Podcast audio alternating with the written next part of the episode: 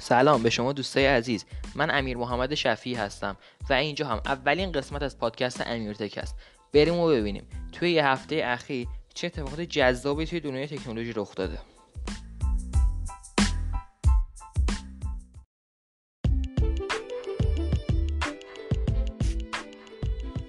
حتما اسم وانت جدید تسلا به اسم Cybertruck رو شنیدید. حالا این وانت مثل اینکه استحکام زیادش دردسر دستش داده و توی اروپا امکان فروش نخواهد داشت. چرا؟ چون به علت اینکه بیش از حد محکم هست. توی تصادفات امکان داره صدمه بسیار جدی رو به ماشین مقابل و یا افرادی که باش تصادف کنن داشته باشه. حقیقتا وقتی این خبر رو شنیدم یه سایپای خودمون افتادم که باید التماسشون یکم پراید رو مقاومتر بسازه. تکنولوژی هر چقدر که میگذره ظاهرا داره خطرناک و خطرناکتر میشه. در حدی که به هیچ چیز و هیچ کس نمی‌تونیم اعتماد کنیم. همه دوربین های امنیتی رو به این عنوان ازش یاد می‌کنیم که تصاویر و اطلاعات توی خودش ذخیره می‌کنه همیشه. ولی مثل اینکه این بار به ضرر بعضیا شده. چون هکرها تونستن به هزاران دوربین شرکت رینگ نفوذ کنن و تصاویر خصوصی کاربران این دوربین ها رو انتشار بدن. حقیقتا دیگه من دارم از گوشه خودم میترسم.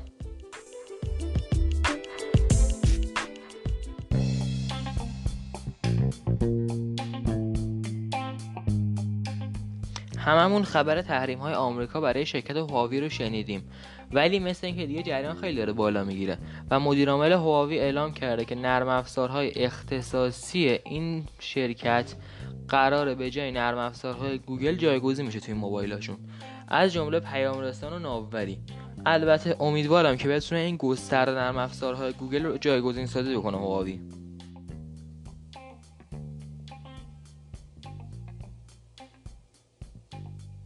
حالا که خبر از تحریم گفتم خبرم از فیلتر بگم. متاسفانه آزمایش قطع اینترنت توی روسیه موفقیت آمیز بوده. این یعنی به احتمال زیاد مردم روسیه باید تا یک یا دو سال دیگه با اینترنت بینالمللی خداحافظی کنن. و جالب تر از اینه که نتایج این آزمایش هنوز به دست رئیس جمهور روسیه هم نرسیده. ولی امیدوارم این طرح عملی نشه توی روسیه.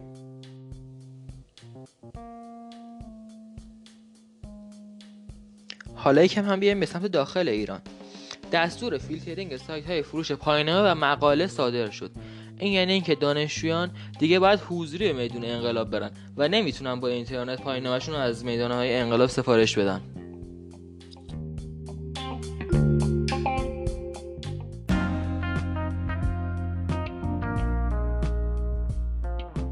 نتایج پرفروشترین گوشه هوشمند توی سه ماهه سوم سال 2019 هم منتشر شد.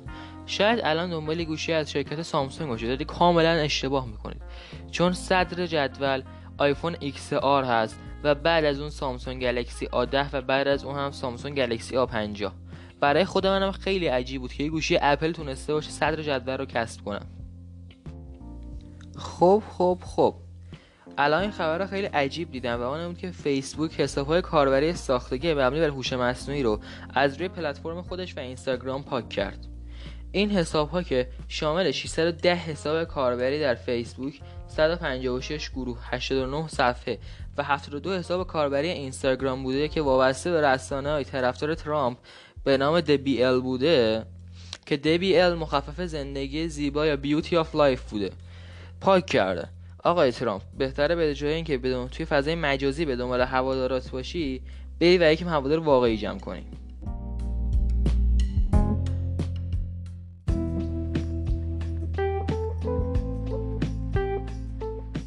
آقای فیسبوک حداقل میذاشتی 5 دقیقه از اینکه تعریف کردیم بگذره و بعد سوتی دادنت رو ببینیم.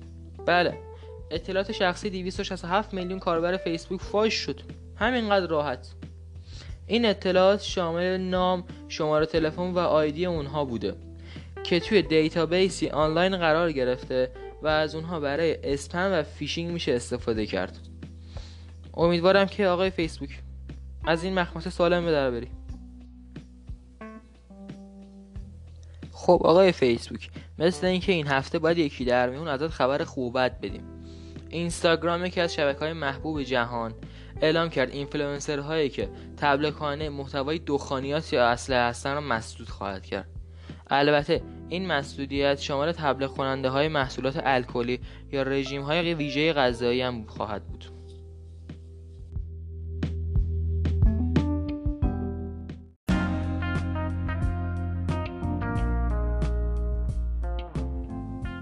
یه خبر بسیار عجیب از اپل.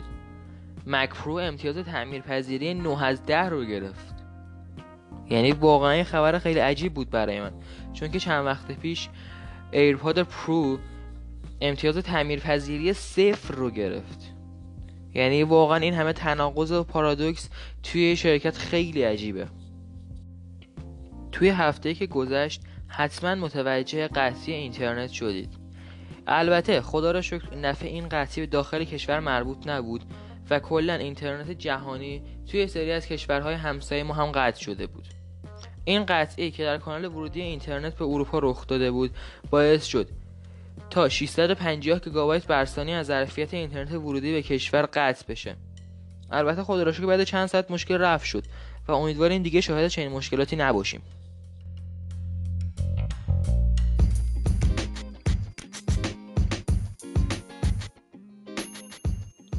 و در آخر این قسمت از پادکستم. بریم به سراغ شرق آسیا کشور کره جنوبی. آقای لی سانگ هون که امیدوارم اسمشون رو درست تلفظ کرده باشم رئیس هیئت مدیره سامسونگ به 18 ماه زندان محکوم شد. خیلی چیز طبیعیه. قانونشون درسته و به راحتی تونستن این را محکوم کنن. چرا؟ چون که سندیکای کارگری رو به خاطر فعالیتاش تهدید به کاهش حقوق و دستمزد کرده بود. و آنها هم ازش شکایت کردند و اثبات کردن که این آقا تهدیدشون کرده. و به راحتی این آقا به 18 ماه زندان محکوم شد.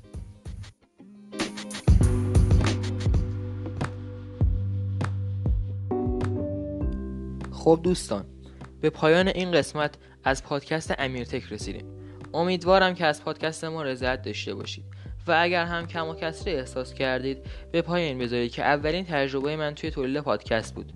ازتون خواهش می‌کنم که پیشنهادات و انتقاداتتون رو با من به اشتراک بذارید.